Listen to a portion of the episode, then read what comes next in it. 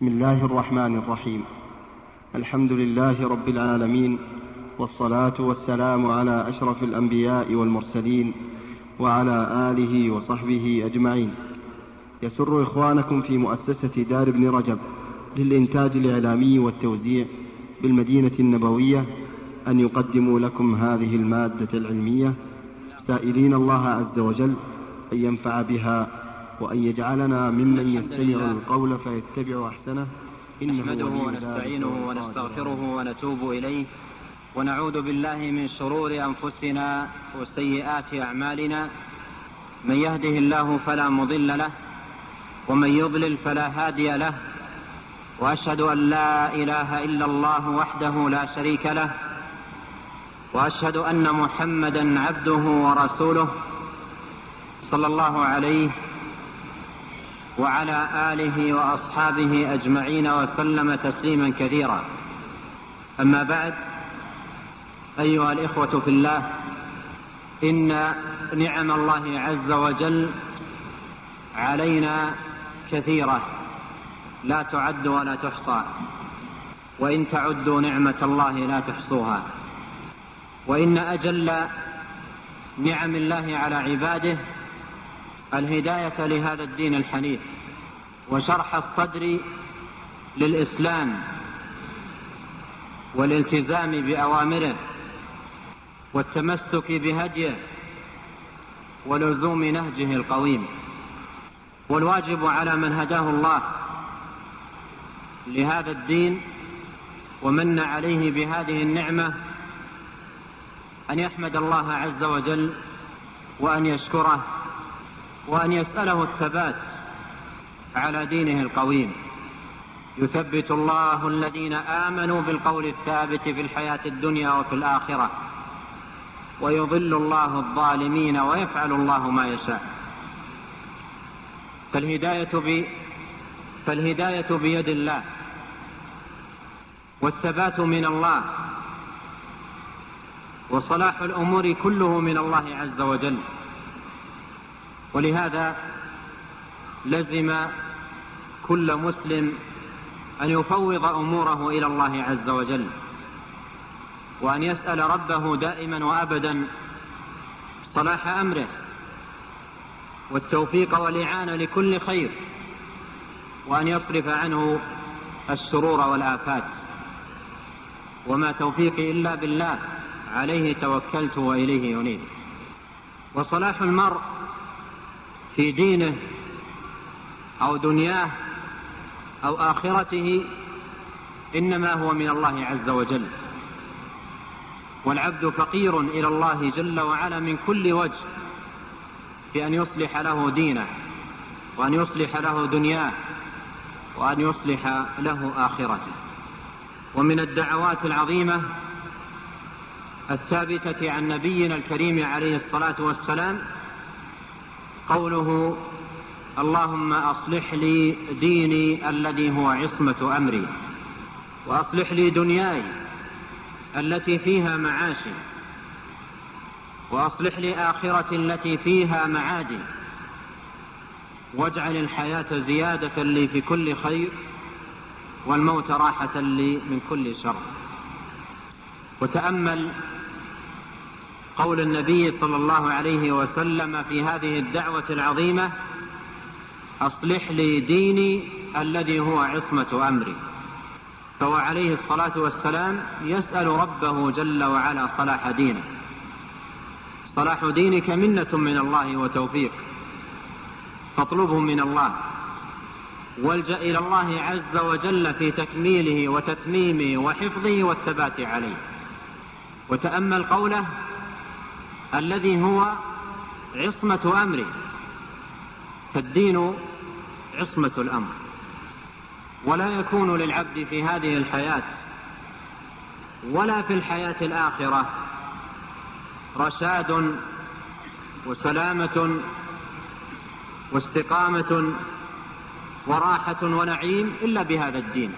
فالدين هو عصمة الأمر من كل آفة. فيه انضباط للأمور. صلاح للأحوال وبعد عن الشرور والآفات. وأما من ضيع دينه فإن أمره يكون فرطا. ولا تطع من أغفلنا قلبه عن ذكرنا واتبع هواه وكان أمره فرطا. أي انفرط عليه أمره وانفلت منه الزمام فأخذ يمشي بهذه الحياة بلا خطام ولا زمام. ليس هناك قواعد شرعية ولا توجيهات إلهية ولا أحكام مرعية تضبط أموره وتسير شؤونه فالدين عصمة الأمر. الدين عصمة الأمر من كل آفة وشر. ولهذا لزم كل مسلم من الله عليه بهذا الدين أن يجتهد كل الاجتهاد في أن يضبط أموره على وفق أصول الشريعة وقواعدها المعلومة وينهج هذا النهج القويم مستمدا تعاليمه وتوجيهاته من كتاب ربه وسنة نبيه عليه الصلاة والسلام. قال الله تعالى إن هذا القرآن يهدي للتي هي أقوم. فمن كانت أموره كذلك فهي منضبطة. وهو من خير إلى خير ومن سلامة إلى سلامة ومن رفعة إلى رفعة. أما من تخلى عن تعاليم هذا الدين فإنه يضر نفسه ويضر غيره. ولهذا نحمد الله عز وجل على نعمة الهداية لهذا الدين. ونسأله جل وعلا أن يثبت قلوبنا عليه وأن يجعلنا من عباده المتقين وأن يزيننا بزينة الإيمان وأن يجعلنا هداة مهتدين وأن لا يكلنا إلى أنفسنا طرفة عين وأن يعيذنا من شرور أنفسنا وسيئات أعمالنا وأن يتولانا بمنه وكرمه بما تولى به عباده الصالحين والإسلام ميزان ميزان عدل. لا ظلم فيه ولا جور. ميزان منصف. والله عز وجل أمر بالقسط وأمر بالعدل. ولم يأمر عباده بشيء إلا وفيه خير لهم ورفعة في الدنيا والآخرة. ولم ينهاهم عن شيء إلا وفيه ضرر ووبال عليهم في الدنيا والآخرة. لم يأمر سبحانه وتعالى بشيء وقال ذو العقول الرصينة ليته لم يأمر به.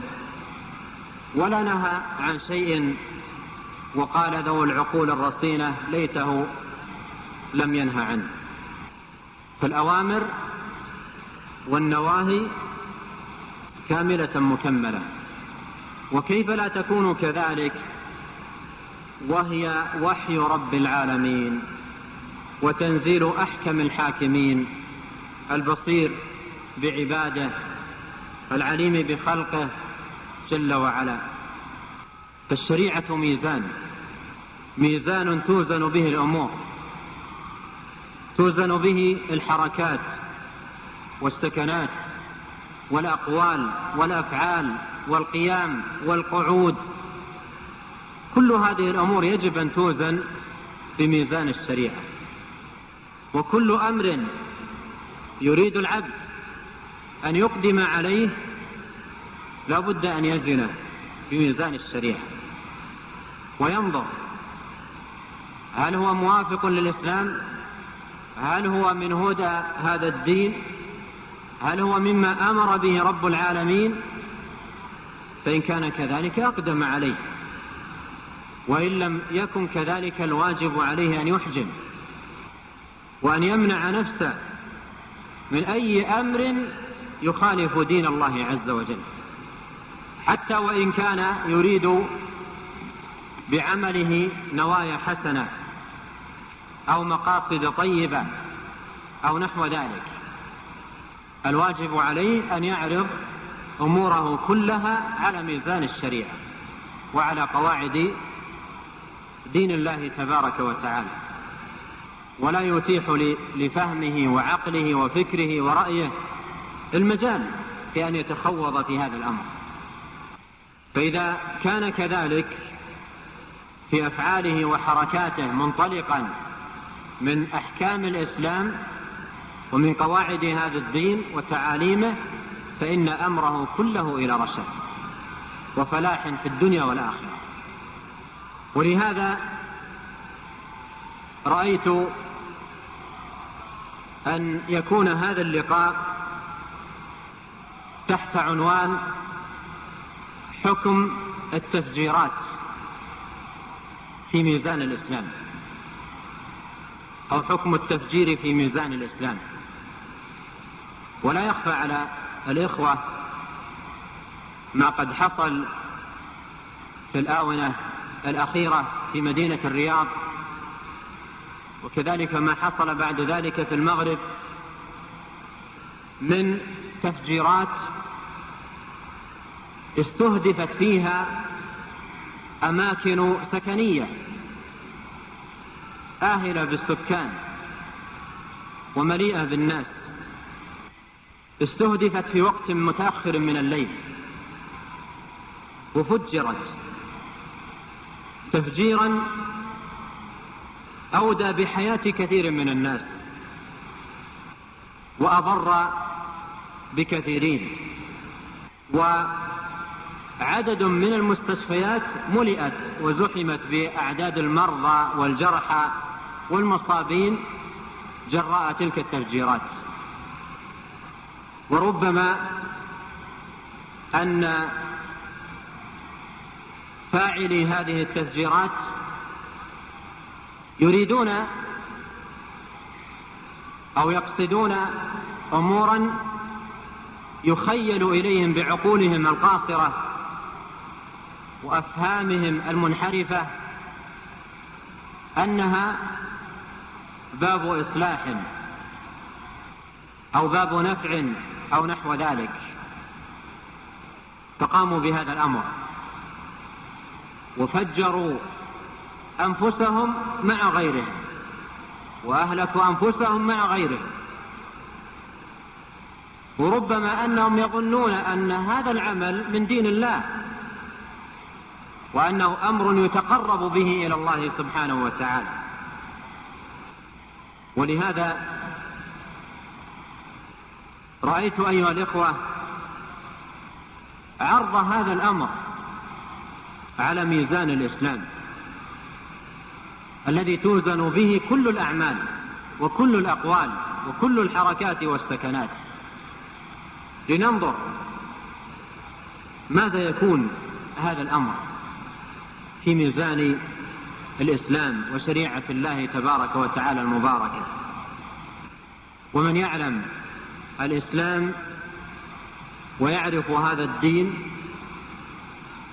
بقواعده العظيمة وأسسه المتينة وتوجيهاته الحكيمة وإرشاداته القويمة وآدابه الرفيعة وأخلاقه المباركة يعلم علم يقين لا شك فيه أن هذا العمل ليس من الإسلام في شيء.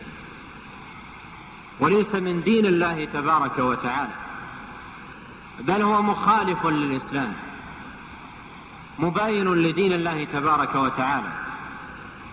ومن ومن يطالع أحكام الله وأوامره ونواهيه يعلم أن هذه في الإسلام تعد جريمة تعد جريمة جريمة عظيمة. فهؤلاء أجرموا في حق أنفسهم. وأجرموا في حق أناس آخرين كثيرين. وأجرموا في حق أموال معصومة. جرائم متعددة جناها هؤلاء على أنفسهم وعلى غيرهم. فهي أعمال ليست من دين الله جل وعلا وليست نابعة من الدين.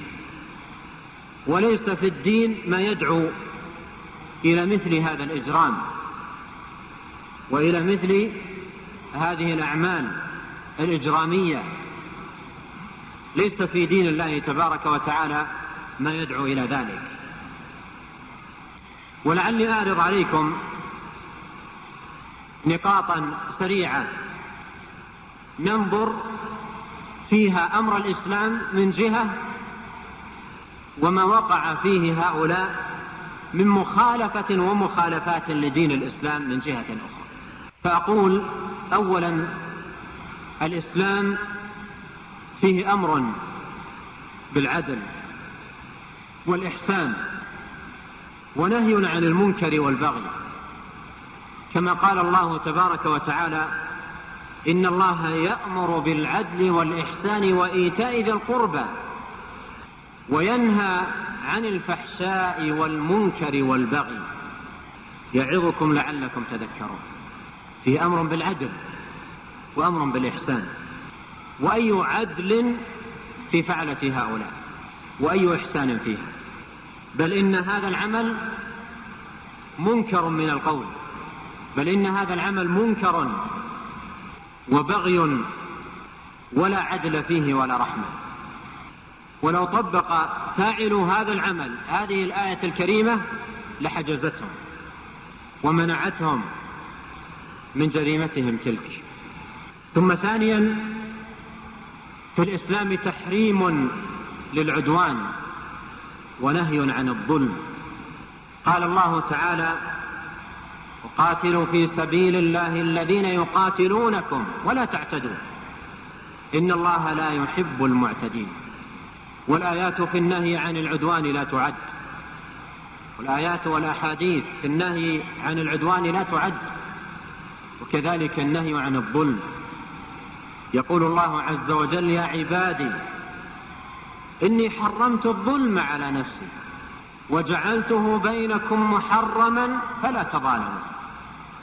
والظلم ظلمات يوم القيامة. وهذا العمل الذي قام به هؤلاء هو عدوان وظلم. لا يحبه الله عز وجل ونهى عباده عنه وحذرهم منه. ثم ثالثا إن الله عز وجل حرم على عباده الفساد في الأرض. قال جل وعلا وإذا تولى سعى في الأرض ليفسد فيها ويهلك الحرث والنسل والله لا يحب الفساد. ويقول جل وعلا وإذا قيل لهم لا تفسدوا في الأرض قالوا إنما نحن مصلحون. وقال تعالى والله يعلم المفسد من المصلح ولا يشك عاقل. رأى هذا الأمر أو سمع به أو بلغته أخباره أنه من الإفساد في الأرض. ومما حرمه الله تبارك وتعالى على عباده ونهاهم عنه. رابعا من قواعد الإسلام العظيمة دفع الضرر. ويشهد لهذه القاعدة نصوص كثيرة. منها قول النبي صلى الله عليه وسلم في الحديث في الحديث الجامع لا ضرر ولا ضرار. هو حديث مروي عن النبي صلى الله عليه وسلم من غير وجه عن غير واحد من الصحابة. لا ضرر ولا ضرار. فالإسلام جاء بدفع الضرر قبل أن يقع وبرفعه إن وقع.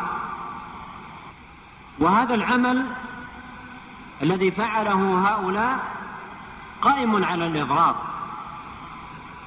وهو إضرار بين بالأنفس والأرواح والأموال والممتلكات. وقد جاء في سنن أبي داود عن النبي صلى الله عليه وسلم أنه قال من ضار ضار الله به ومن شاق شق الله عليه. من ضار بالآخرين ضار الله به ومن شق على غيره شق الله عليه. وهذا الحديث وإن كان في سنده كلام إلا أن معناه صحيح. تشهد له عمومات كثيرة فإن الجزاء من جنس العمل وكما تدين تدان. ولهذا قال الله تعالى وهل جزاء الإحسان إلا الإحسان؟ وقال تعالى ثم كان عاقبة الذين أساءوا السوء فمن ضار ضر الله به. وهذا فيه إضرار بين وإجرام وتعدي وإلحاق الضرر بالأرواح والممتلكات. ثم خامسا من قواعد هذا الدين العظيمة ومقاصده الكريمة جلب المصالح ودفع المفاسد. ومن يتأمل هذا العمل لا يرى فيه أي مصلحة وفيه من المفاسد ما لا يعد. من يتأمل هذا العمل الذي قام به هؤلاء لا يرى فيه أي مصلحة ويرى فيه من المفاسد ما لا يعد. ثم سادسا في الإسلام تحريم لقتل النفس أن يقتل الإنسان نفسه وأن يزهق روح نفسه وهو ما يسمى بالانتحار. وهؤلاء عصوا الله جل وعلا وخالفوا وقاموا بما نهاهم عنه. قال الله جل وعلا ولا تقتلوا أنفسكم ولا تقتلوا أنفسكم إن الله كان بكم رحيما. ومن يفعل ذلك عدوانا وظلما فسوف نصليه نارا وكان ذلك على الله يسيرا. نهى جل وعلا عباده أن يقتلوا أنفسهم. وهؤلاء أقدموا على قتل أنفسهم وفجروا بأنفسهم وغيرهم. وقد ثبت في الصحيحين عن النبي صلى الله عليه وسلم أنه قال من قتل نفسه بحديدة فحديدته في يده يتوجأ بها في بطنه. في نار جهنم خالدا مخلدا فيها أبدا. ومن تحسى سما فقتل نفسه فسمه في يده. يتحساه في نار جهنم خالدا مخلدا فيها أبدا. ومن تردى من شاهق فقتل نفسه فهو يتردى في نار جهنم خالدا مخلدا فيها أبدا. وهذا فيه وعيد شديد لمن يقدم على قتل نفسه. وقد ثبت في حديث صحيح أن رجلا في بعض غزوات النبي صلى الله عليه وسلم أبلى في القتال والنكاية بالكفار بلاء عظيما. حتى إن الصحابة لما رأوا بلاءه قالوا هو من أهل الجنة. فقال عليه الصلاة والسلام بل هو من أهل النار. بل هو من أهل النار. ودهش الصحابة من ذلك. رجل بهذا البلاء وبهذه النكاية بالعدو. ثم يقول عليه الصلاة والسلام هو من أهل النار؟ أراد أن يعرف, أن يعرف خبره فأخذ يتابعه يتابعه. فأصابه في القتال جرح آلمه واشتد عليه ألمه. فأخذ ذؤابة سيفه ووضعها في نحره وقتل نفسه. وقتل نفسه. فرجع ذلك الصحابي إلى النبي صلى الله عليه وسلم وذكر له خبر هذا الرجل. قال أشهد أن لا إله إلا الله وأني رسول الله صلى الله عليه وسلم. فقتل النفس لا يجوز. وهؤلاء الجنات أقدموا على قتل أنفسهم. وفجروا بأنفسهم وبمن؟ حولهم في تلك المجمعات السكنية.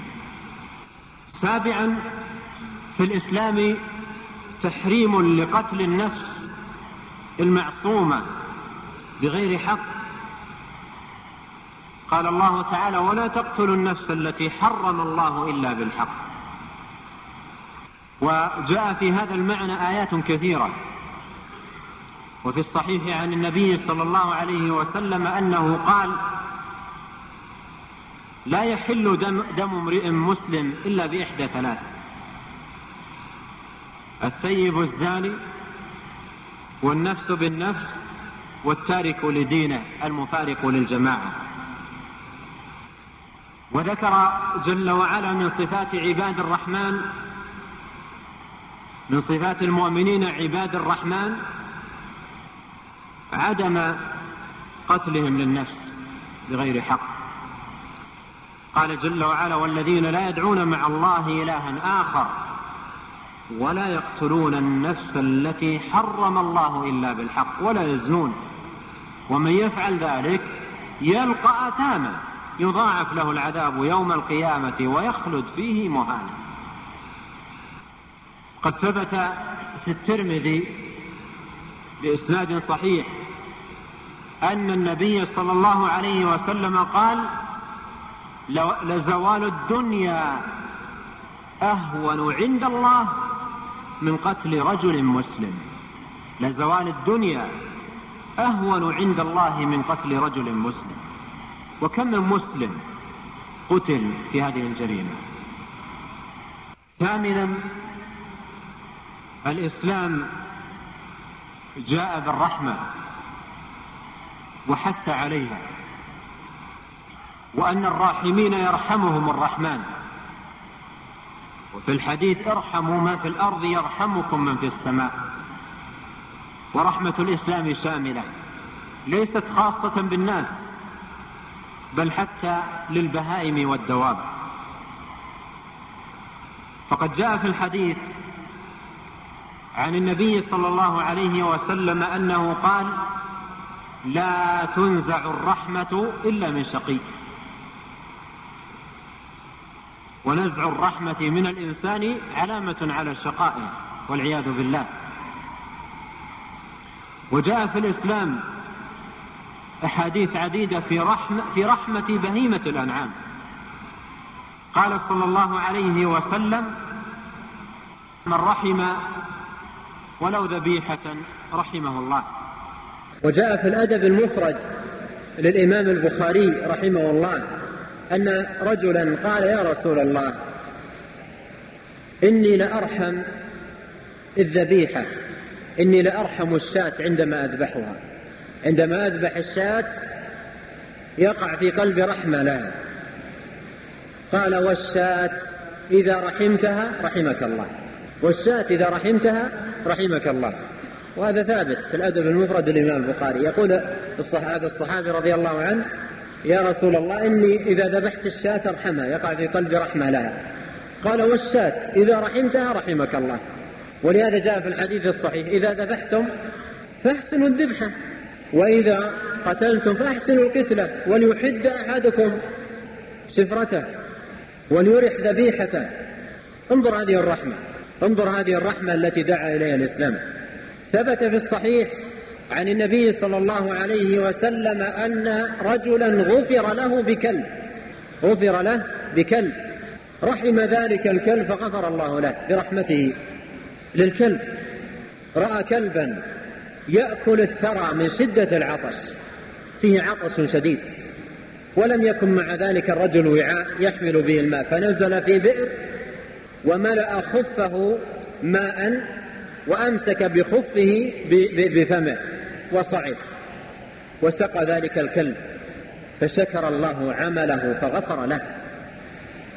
وثبت في الحديث الصحيح أن النبي صلى الله عليه وسلم مرة كان في بعض أسفاره فجاءت حمرة طائر وأخذت ترف بجناحيها عند رسول الله صلى الله عليه وسلم كأنها تشتكي.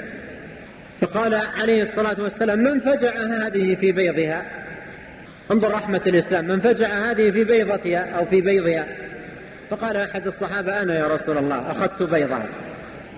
فقال عليه الصلاة والسلام أردده رحمة لها. رحمة للحمراء ورحمة للشياء ورحمة للكلاب ورحمة للحيوانات.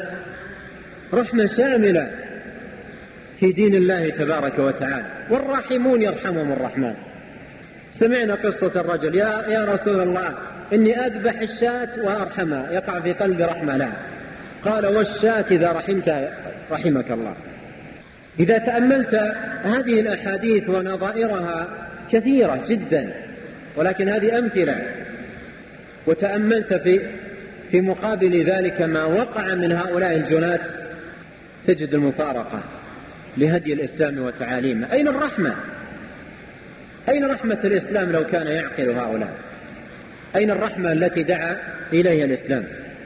أطفال يتم ونساء رملت وأرواح أزهقت وأموال أتلفت. أين رحمة الإسلام؟ أين رحمة الإسلام؟ تاسعا أن الإسلام فيه نهي عن ترويع المسلمين وإرعاب المؤمنين وإخافتهم.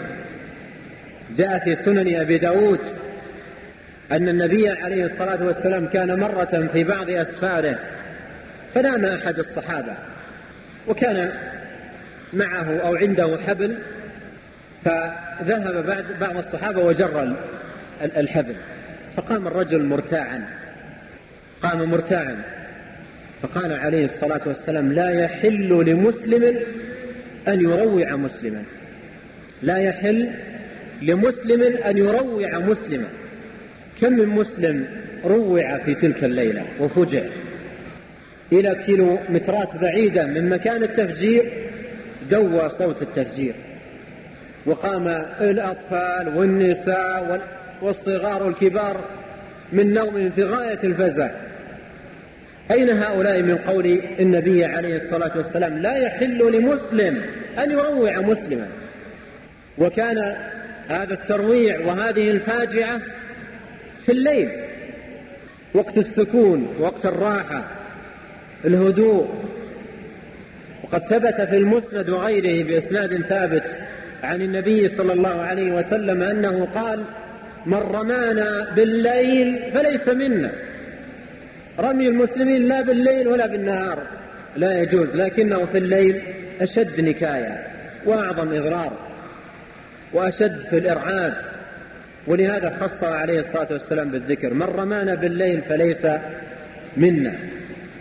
عاشرا نهى النبي صلى الله عليه وسلم عن عن حمل السلاح على المؤمنين. وثبت عنه أنه قال من حمل علينا السلاح فليس منا. من حمل علينا السلاح فليس منا. رواه الإمام أحمد في مسنده عن عبد الله بن عمر رضي الله عنهما.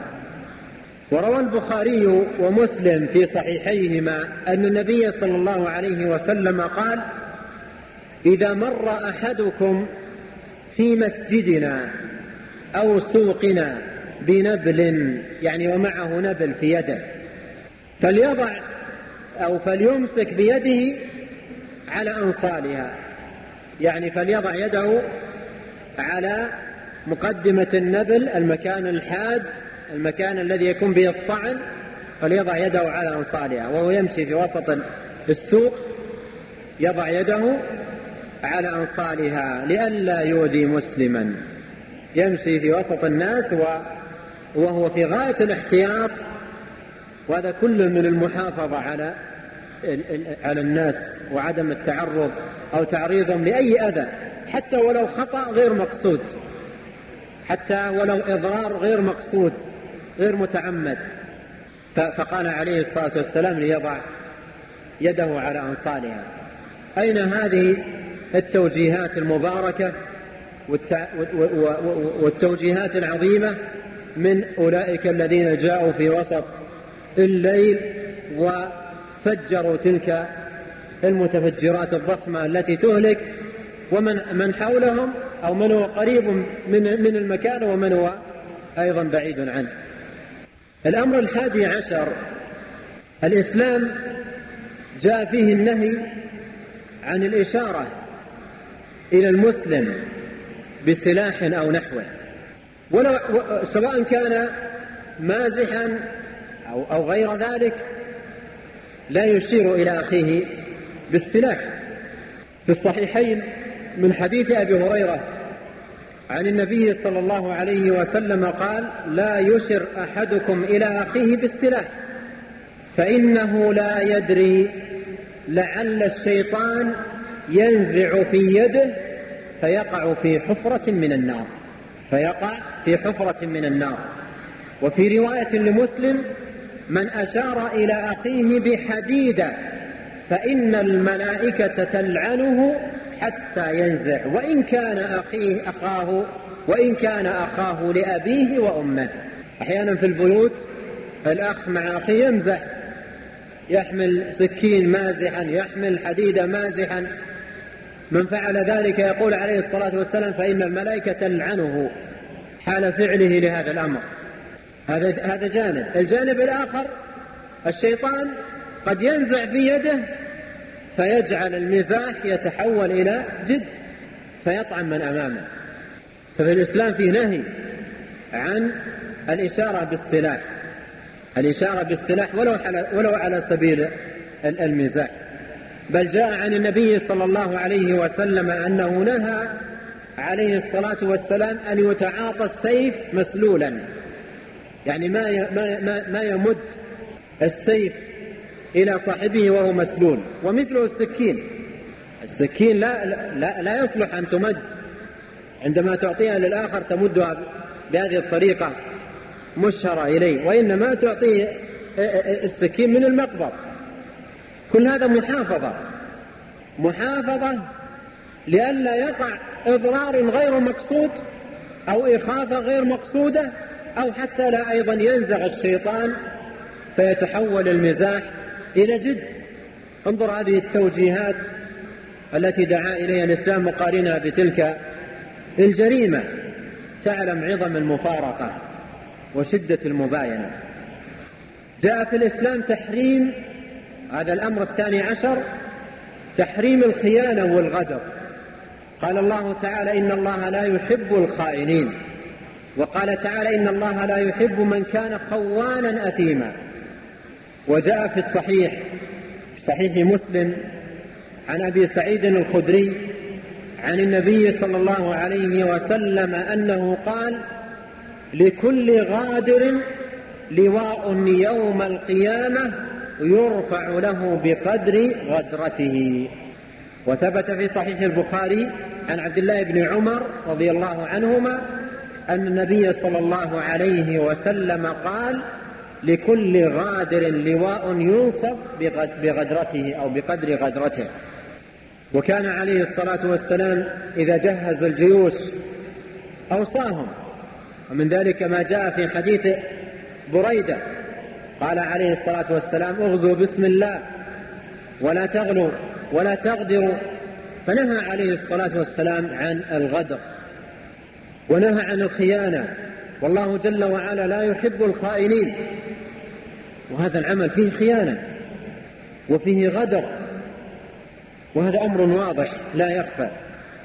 الأمر الثالث عشر أن الإسلام فيه نهي عن قتل الصغار والنساء والشيوخ الكبار. عندما يقاتل المسلمون أعداء الدين لا يجوز لهم قتل الصبي الصغير ولا المرأة ولا الشيخ الفاني. الله عز وجل قد مرت معنا الآية قاتلوا في سبيل الله الذين يقاتلونكم. فالصبي ما يقتل والمرأة ما تقتل إلا إذا قاتلت والشيخ الفاني لا يقتل. وقد جاء في هذا أحاديث عديدة عن النبي صلى الله عليه وسلم. منها ما ثبت في صحيح مسلم عن بريدة رضي الله عنه أن النبي صلى الله عليه وسلم قال لا تغلوا ولا تغدروا ولا تمثلوا ولا تقتلوا ولا تقتلوا وليدا. وجاء في الصحيحين عن عبد الله بن عمر رضي الله عنهما أن النبي صلى الله عليه وسلم رأى امرأة مقتولة. رأى في بعض الغزوات امرأة مقتولة. فأنكر عليه الصلاة والسلام قتل النساء والصبيان. وجاء في سنن أبي داود عن أنس بن مالك رضي الله عنه أن رسول الله صلى الله عليه وسلم قال لهم انطلقوا بسم الله. هم متوجهين للغزو. قال انطلقوا بسم الله. وبالله. وعلى ملة رسول الله. ولا تقتلوا شيخا فانيا ولا طفلا ولا صغيرا ولا امرأة. فانظر هذه التوجيهات ثم انظر إلى فعلة هؤلاء وجريمتهم الشنعاء لم يفرقوا في هذه في هذه الجريمة بين صغير وكبير ورجل وامرأة. بل دمروا الجميع. ورأيت في بعض الصور التي نشرت في الجرائد أطفالا صغار أعمارهم من أبناء المسلمين أعمارهم في حدود خمس سنوات ست سنوات تفحموا تماما. حتى أخوان ضم بعضهما إلى بعضا ومات متعانقين وتفحم تماما. ست سنوات وسبع سنوات من أبناء المسلمين. وهنا في الأحاديث أبناء الكفار. لا تقتلوا وليدا يعني من أبناء الكفار. لا تقتلوا امرأة من نساء الكفار. لا تقتلوا شيخا فانيا من شيوخ الكفار. وهؤلاء قتلوا من أبناء المسلمين. وقتلوا من نساء المسلمين. ولم يفرقوا بين شيخ طفل صغير كبير امرأة رجل دمروا الجميع. هؤلاء الصغار بأي ذنب قتلوا وبأي ذنب يفجع أبوه وأمه والآباء الذين قتلوا بأي ذنب والأطفال الذين يتموا بأي ذنب ييتم ويفقد, ويفقد أباه والمرأة التي رملت بأي ذنب؟ أين تعاليم الإسلام؟ أين الانطلاق من توجيهات الدين؟ الأمر الرابع عشر أن الإسلام فيه تحريم لقتل المعاهدين والمستأمنين وفيه أمر بحفظ العهود والمواثيق. والآيات والأحاديث في هذا المعنى كثيرة منها قول الله تعالى وأوفوا بالعهد إن العهد كان مسؤولا قول الله تعالى يا أيها الذين آمنوا أوفوا بالعقود والآيات في هذا المعنى كثيرة. قد ثبت في صحيح البخاري عن النبي صلى الله عليه وسلم أنه قال من قتل معاهدا لم يرح رائحة الجنة وإن ريحها لتوجد من مسيرة أربعين سنة. نهي صريح عن قتل المعاهدين. وثبت في سنن النساء بإسناد صحيح أن النبي صلى الله عليه وسلم قال من أمن رجلا على دمه فقتله فأنا بريء من القاتل وإن كان المقتول كافرا. وإن كان المقتول كافرا. إذا أعطي الأمان على دمه لا يجوز أن يقتل. ولهذا ولي الأمر إذا أذن لبعض الكفار دخول ديار المسلمين وأعطاهم الأمان وأعطاهم العهد لا يجوز الاعتداء عليهم. لا في أموالهم ولا في أنفسهم. ومن كان عنده شيء في هذا فليناصح كما قال عليه الصلاة والسلام الدين النصيحة. قلنا لمن يا رسول الله؟ قال لله ولرسوله ولكتابه ولأئمة المسلمين وعامتهم. إذا كان عنده ملاحظة أو شيء من هذا القبيل يسلك المسلك الشرعي. لا يحل قتل. الذمي أو المعاهد الذي أعطي العهد أو أعطي الأمان.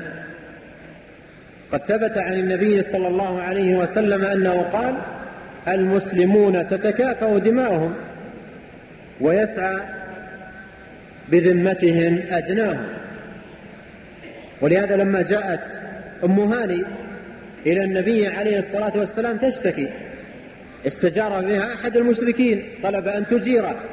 فأتى أحد الصحابة يريد أن يقتله. فذهبت إلى النبي عليه الصلاة والسلام تشتكي. فقال عليه الصلاة والسلام قد أجرنا من أجرت يا أم هاني. قد أجرنا من أجرت يا أم هاني. المسلمون تتكافى دماؤهم ويسعى بذمتهم أدناهم. إذا كان هناك ذمة وهناك عهد وهناك أمان فالواجب المحافظة على العهود. والتزام المواثيق ولا يحل قتل المعاهد. وقد مر معنا الحديث عن النبي صلى الله عليه وسلم أن من قتل معاهدا لم يرح رائحة الجنة. وهؤلاء استهدفوا عددا من المعاهدين والمستأمنين وقتلوا عددا منهم. وقد ثبت في حديث صحيح رواه البخاري في الأدب وغيره أن أن النبي صلى الله عليه وسلم قال يقول الله يوم القيامة أنا الملك أنا الديان.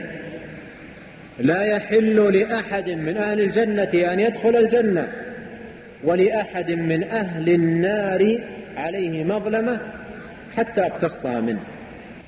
ولا شك أن في هذا ظلم. وعدوان. والله جل وعلا قال ولا تعتدوا إن الله لا يحب المعتدين. الخامس عشر الإسلام فيه تحريم للاعتداء على الأموال. تحريم على تحريم للاعتداء على على أموال الآخرين. ولما خطب الناس عليه الصلاة والسلام في حجة الوداع قال إن دماءكم وأموالكم وأعراضكم حرام عليكم كحرمة يومكم هذا في بلدكم هذا في شهركم هذا. ثم قال ألا, ألا هل بلغت؟ اللهم فاشهد. بلغ عليه الصلاة والسلام البلاغ المبين. فالأموال محرم الاعتداء عليها. وكم من أموال أتلفت وممتلكات دمرت وبيوت خربت سواء منها ما كانت في مكان الجريمة أو بعيدا عنها. حتى إلى مسافة كيلوات تأثرت. كثير من البيوت تحطم الزجاج وتلفت كثير من الممتلكات. غير الرعب الذي حصل والفزع والخوف. فأين هذا من توجيهات الإسلام. الأمر السادس عشر